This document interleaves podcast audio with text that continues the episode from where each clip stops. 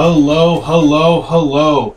Welcome back to the Bushy Baller Brand podcast. And yes, we are officially on Spotify, obviously, because that's how you're listening to it. I thank you so much for giving us a listen here today. And this is my NFL post week three wrap up. I give you the three biggest stories that I took out of NFL and the week three. And each week I'm going to continue to do this. And then when the NBA season starts up, which is going to be here in about a month, a little bit less. Um, I'm going to be giving you some stories out of that, so the podcast will be longer because I'm going to have to do both an NFL and an NBA segment. But for now, this is just my NFL post three roundup. A little bit of exciting news. I mean, I guess it's not so much for you guys as it is for Bushy Baller Brand, but I, I do have a new microphone coming to record these podcasts. So I'm sure, as you can tell between this one and previous podcasts, that the background noise, you can hear some shuffling, you can hear a little bit of white noise in the background. But we do have a new microphone coming, which hopefully will, um, you know, be able to cancel that out, and so we can have a much clearer uh, listening experience for you guys. And it's a lot. The audio will be better, and the background noise will be a lot less. So that should be coming within the next week. So hopefully, this is my last podcast I have to make with this microphone. So again, we do apologize for the background noise that you can hear and for the sketchy audio. But with us being on Spotify now, we really would like to expand and get nicer things and be able to, you know, give you the full experience of what we want the podcast to be. With that being said, let's go right into my biggest stories that I took out of NFL in the week three of the season. And for me, the first story I'm going to start off with is that the young quarterbacks are starting to take over the NFL. And they really are. It's becoming exciting and it's becoming a fun thing to watch. And these younger guys who are taking over, they're the they're the games that you want to turn on and you want to see and say, hey, you know, this is really fun thing for me to watch. I like seeing these young guys out there, and they're going to make some mistakes. I mean, they're young players. Obviously, they're not going to be perfect. They're not going to be Tom Brady esque, but you know, they're making some interesting plays and doing some things that people really like to enjoy watching. And so, I'm going to break down for you some of the younger guys in the league and their age and their win or loss this past week and their stats. And so I'm going to start off with Daniel Jones, obviously the Giants quarterback who took over for Eli Manning this week. And it was his first career start. He's only 22 years old, and he put up 336 passing yards, two passing touchdowns, and two rushing touchdowns, and just lit it up, surprised the league. There was a lot of controversy about the pick, whether or not it was smart or if they should have taken somebody else like a Dwayne Haskins. But I mean, after one week, it looks like the right guy but this is a very small sample size. They did have a comeback win against the Buccaneers, and so the Giants did win their first game of the year with him in there at quarterback. So that's definitely something of note and that you want to note. And again, the guy's only 22. Then you got Patrick Mahomes, who's only 24. His Chiefs won. No surprise there. They put he put up 374 passing yards, three touchdowns. Again, shocks nobody. This is Patrick Mahomes. He's on pace for 60 plus touchdowns this year which would be absurd. I mean, this guy is a real talent, a real elite quarterback, and 60 touchdowns seems like a crazy number, but I wouldn't put it past him to reach that number, whether it's this year or in a future year, because the guy can throw everywhere. And Tyreek Hill is still out for the Chiefs, and he still needs to come back as well. So the next quarterback I got listed, Deshaun Watson, only 24 years old. His Texans won. He put up 351 yards, three touchdowns. Kyle Allen, only 23 years old. He replaced Cam Newton because of injury, but who knows? It might be even longer now. Cam Newton is out again this week, week four, and so Kyle Allen will start again for him. And I wouldn't be too surprised if in the future, if Cam Newton lost his job to Kyle Allen. Like I said, he's only 23. His Panthers won. He put up 261 yards and four passing touchdowns in the game, which is impressive. And Kyle Allen, not a very highly rated guy um, coming out of the draft. I know, I mean, he may have been high on a couple teams' boards, but he definitely wasn't the guy that you were talking about and wanting to trade up to get. After him, I got Dak Prescott, only 26 years old, which again, 26 I still consider somewhat young. Um, he came out of college a little bit later, but 26 is still, I mean, that's still a younger age. His Cowboys won. They're undefeated, 3 0. He put up 246 yards, three total touchdowns. Gardner Minshew, who's obviously replacing the injured Nick Foles after week one. Nick Foles went down collarbone injury. Supposed to be done for the year. I've seen a couple things saying that he may want to return It all depends. Nick Foles is 30 years old, so he's getting up there. Gardner Minshew, only 23. He led the Jaguars to a win with 204 yards and two touchdowns. And finally, for statistics wise, the last guy I have listed is Carson Wentz, who's also 26, like Dak Prescott. His Eagles lost, and he put up 259 yards and two touchdowns. And I'll get to the Eagles' loss in a little bit. But just just looking at their stats, all but one guy, all of those younger QBs won their games this past week. Is the trend going to continue? No. I mean, obviously, you're not going to have like six or seven teams win out because that's unrealistic. But these guys are definitely the future of the league, and it's something that's really fun to watch.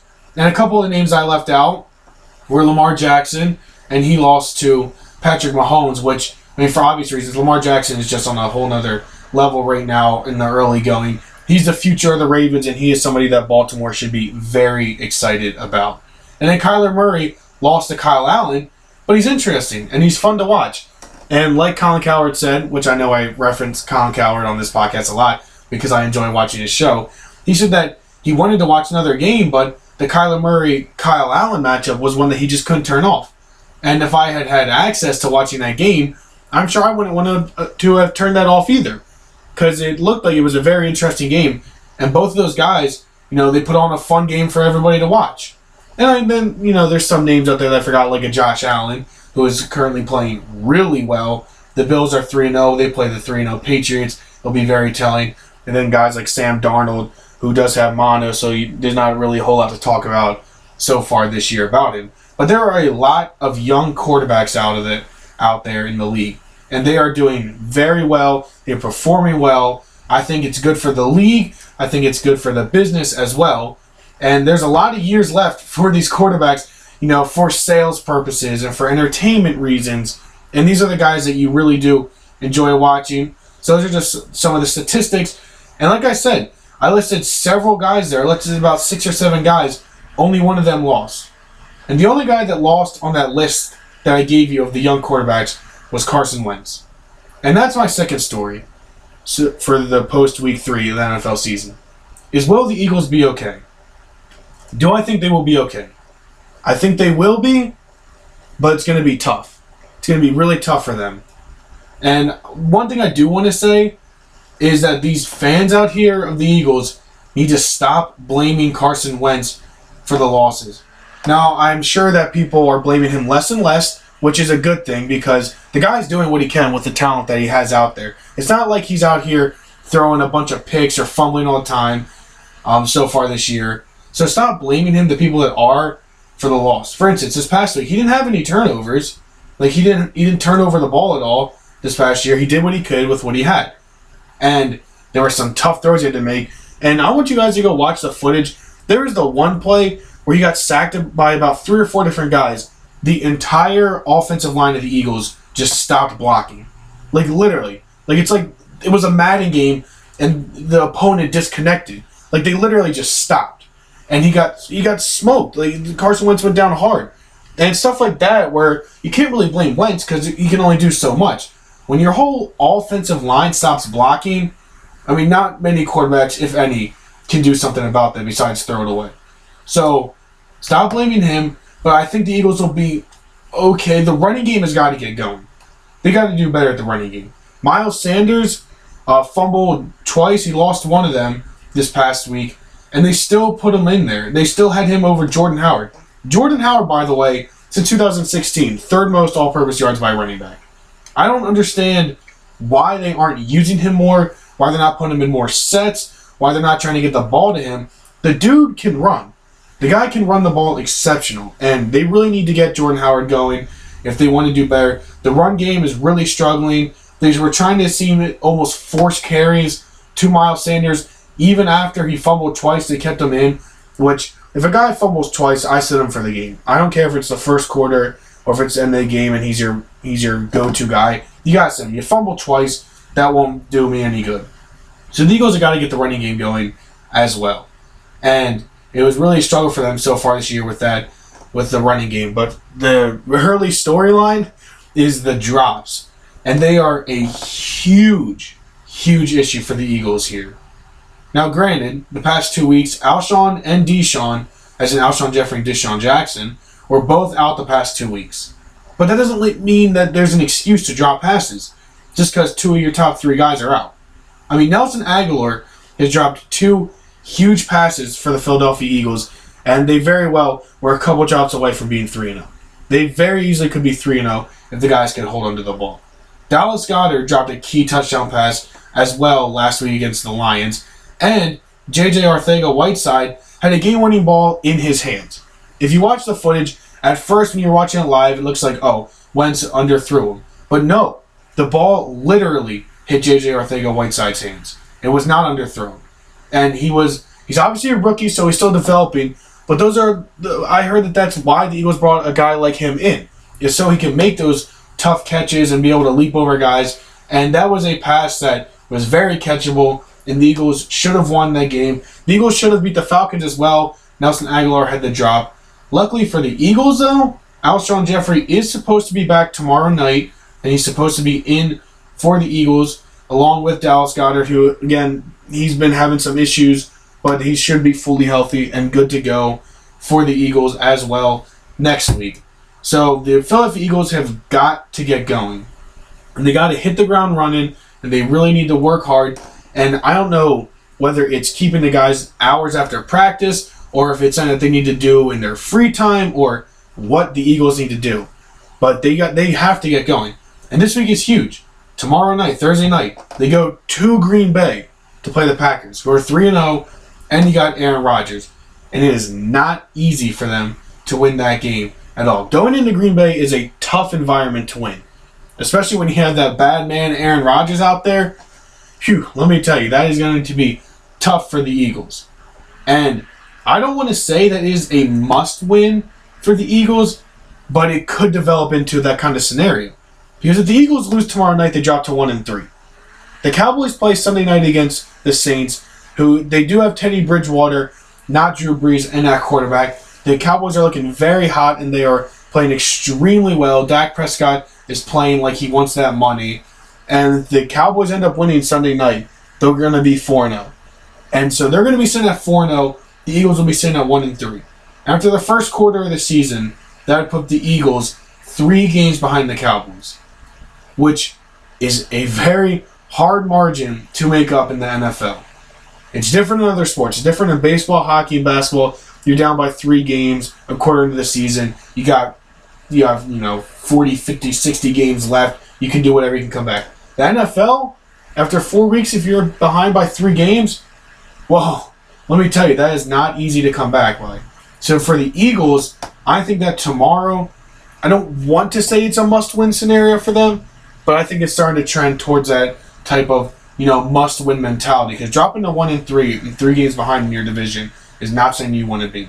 Luckily for them, like I said, Alshon Jeffery is back. The Eagles have got to get that running game going, and so will they be okay? I think they will once they get fully healthy. But a loss tomorrow night may very well count them out of the division early on in the season. And talking about counting them out and teams that are struggling, my final topic of this podcast is the Cleveland Browns. And I just want to start off this by saying I was wrong about Cleveland. I bought so much into the hype about the Cleveland Browns. I bought into it so much and I want a full refund. I want a refund of what I bought into. Because so far they, they can't win a big game and Baker's not playing well. Now, I, I still am a big Baker Mayfield fan. I love the guy, I love his playing style. And now, these losses aren't fully his fault. I mean, if you watch the footage, a lot of the time, he's constantly on the run and trying to throw the ball. And his rollouts, I mean, they're not all his fault. Because obviously there's the line. But there have been a couple plays where the line is blocking well, and Baker Mayfield, for whatever reason, decides to roll out. And you're kind of like, well, why are you rolling out? Just stay in the pocket, throw the ball. And he could be making better throws. Stuff like last week is confusing me as well. As to you trade for Odell Beckham Jr., you're late in a big game against the Rams, and he was barely involved. I don't even know if he was targeted in the last couple drives where they could have gone on to win the game. And I don't understand that strategy. I don't know if OBJ did something to annoy the coach or to get Baker Mayfield upset, I'm not really sure. But something must have happened because you have a guy like OBJ in the game. You don't just leave him untargeted and leave him out of the game plan in a game like that, in a game winning scenario. So I don't know what happened there with Odell Beckham. You also have Nick Chubb, who was very, very promising. Now, I'm not saying that he's bad. I'm not saying that he is having a terrible season, but I just I don't think that he's having the season that people thought he was going to have. And he needs to get going with the run game. He need, he needs to be able to get those breakout runs that he's capable of. He needs to be able to start, you know, powering through, getting to the end zone more because Nick Chubb is capable of that. He's one of the better running backs in the league when he puts his head down and he runs the ball. And there's a reason that people were drafting him in the first round of fantasy drafts, and they rightfully did so. But the Browns need to get their run game going.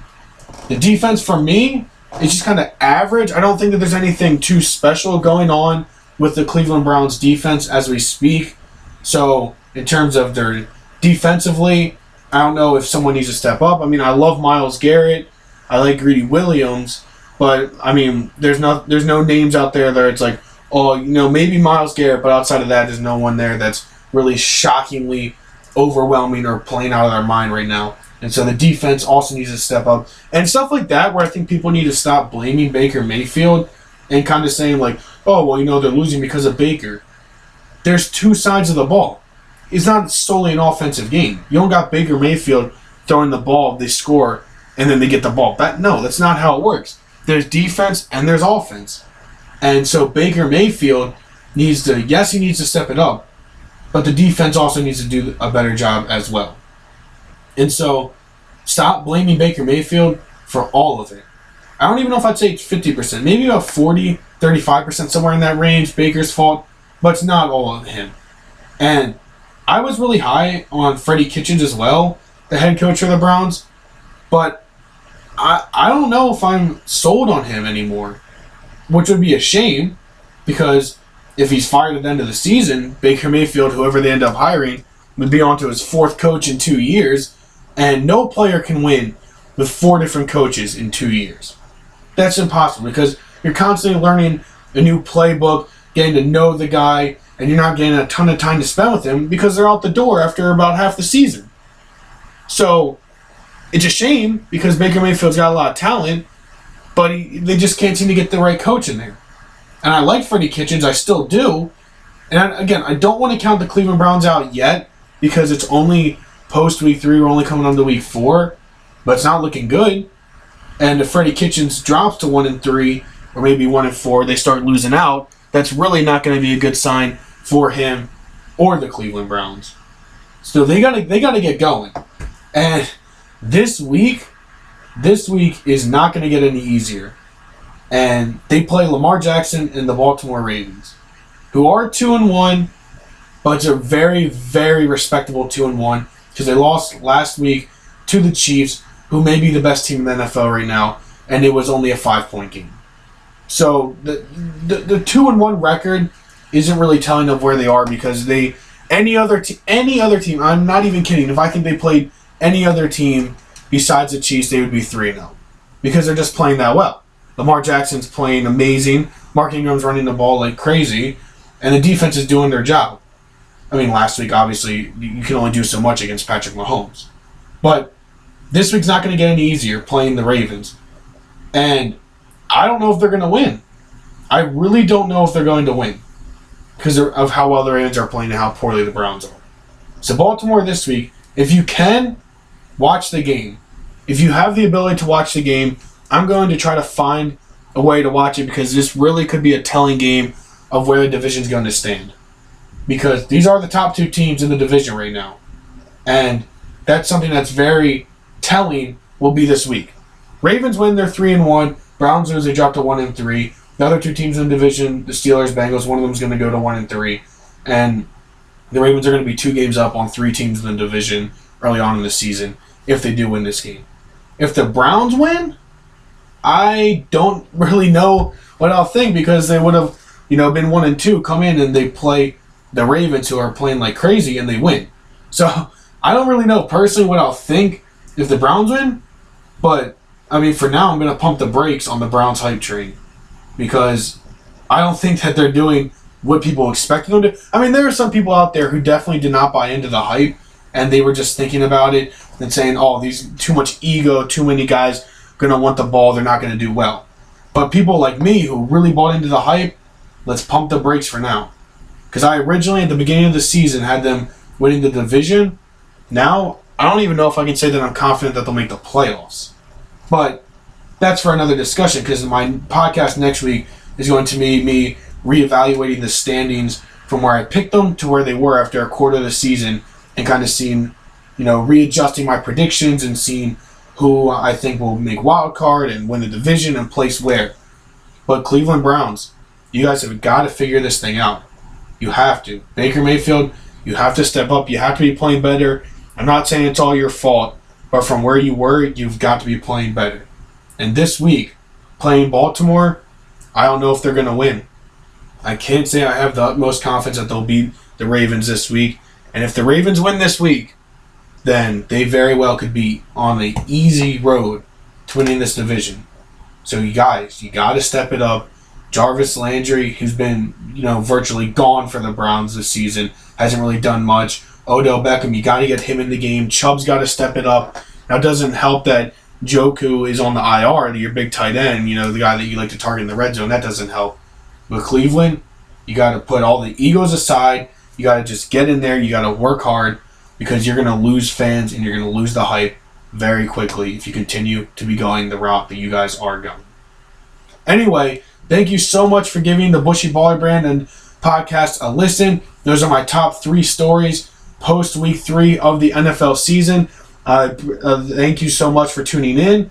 Uh, just, you know, we really appreciate all the support that you guys give us. Again, you can go to our Instagram at Bushy Baller Brand. Check that out. Check out our website. We got the Scoop. We got Baseline. Two different blogs out there. We're still trying to work on getting a YouTube channel up and going. But for now, we have this podcast, which you can stream on Spotify, obviously because you're listening to it through Spotify.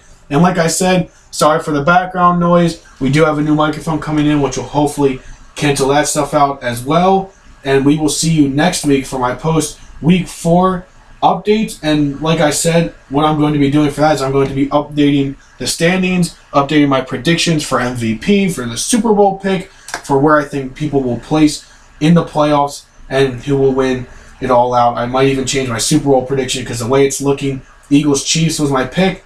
Not looking too good right now. We will see. Don't forget to tune in tomorrow night to watch the Eagles Packers. Will be a very telling game for the Eagles. And on Sunday, if you can watch Cleveland Baltimore, do it because that's going to be one interesting game to see that matchup. And like I was talking about, I really like these young QBs taking over. But thank you again for giving us a listen. And I just, if you can, if you have the ability, we would love for you to subscribe so you can get updates and you can hear when our latest podcast is out. Thank you very much for giving us a listen. Don't forget to tune in next week to listen to our next podcast.